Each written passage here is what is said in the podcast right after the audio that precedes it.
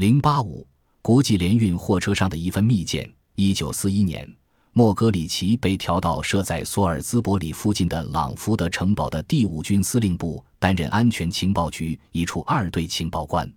数月后，他高兴地接到秘密情报处里一名秘书的电话，奉命前往伦敦候选一个特殊的情报官职位。在野人俱乐部里，另一个惊险小说家艾伦·威廉斯召见了莫格里奇。艾伦的兄弟道格拉斯是莫格里奇在《每日电讯报》报社时的同事。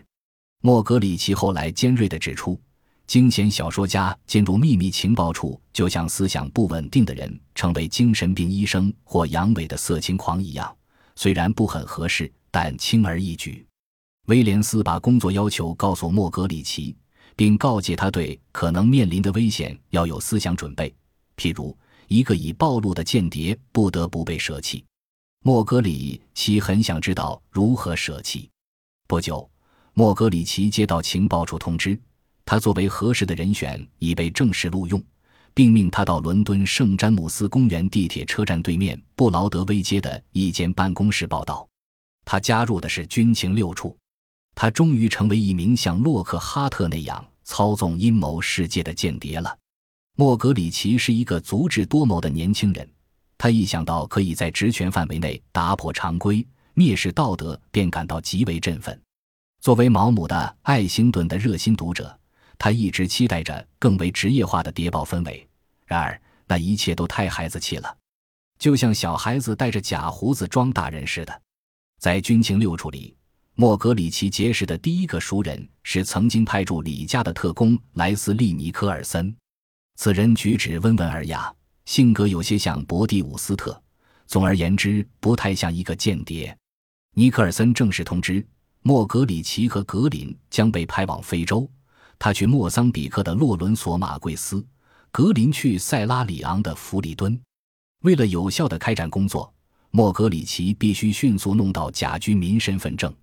为此，尼克尔森给了他一份盖过印的护照，假称他刚刚到英国。住在圣厄明旅馆，莫格里奇顺道去那个旅馆里喝上一杯酒，以便熟悉那个新家的环境。他发现旅馆休息厅非常幽静。尼克尔森叮嘱他拿着护照去考克斯顿大楼申请办理居民身份证，有必要时需向办理人员解释他是刚从国外归来的，很快又要离开美国再度远行。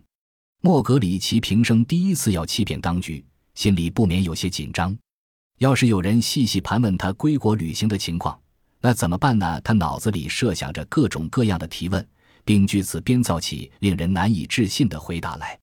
但当他忐忑不安地踏进考克斯顿大楼，踏进通向官方接待处的那条积满灰尘的走廊时，焦虑到极点的心情反而平静了下来。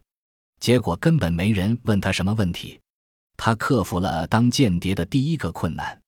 此时，军情六处的处长是斯图尔特·孟西斯爵士，处理人称他为 C。他偏爱格外复杂的极父系剧位的保密方式。莫格里奇回忆道，在任何人获准进门之前，门外必须先亮一盏绿灯，而且在谈话中，他要把他的外套盖在电话机上。令人惊异的是，他甚至不辞辛劳地用这种方式接电话，只是为了安全起见。这一时期。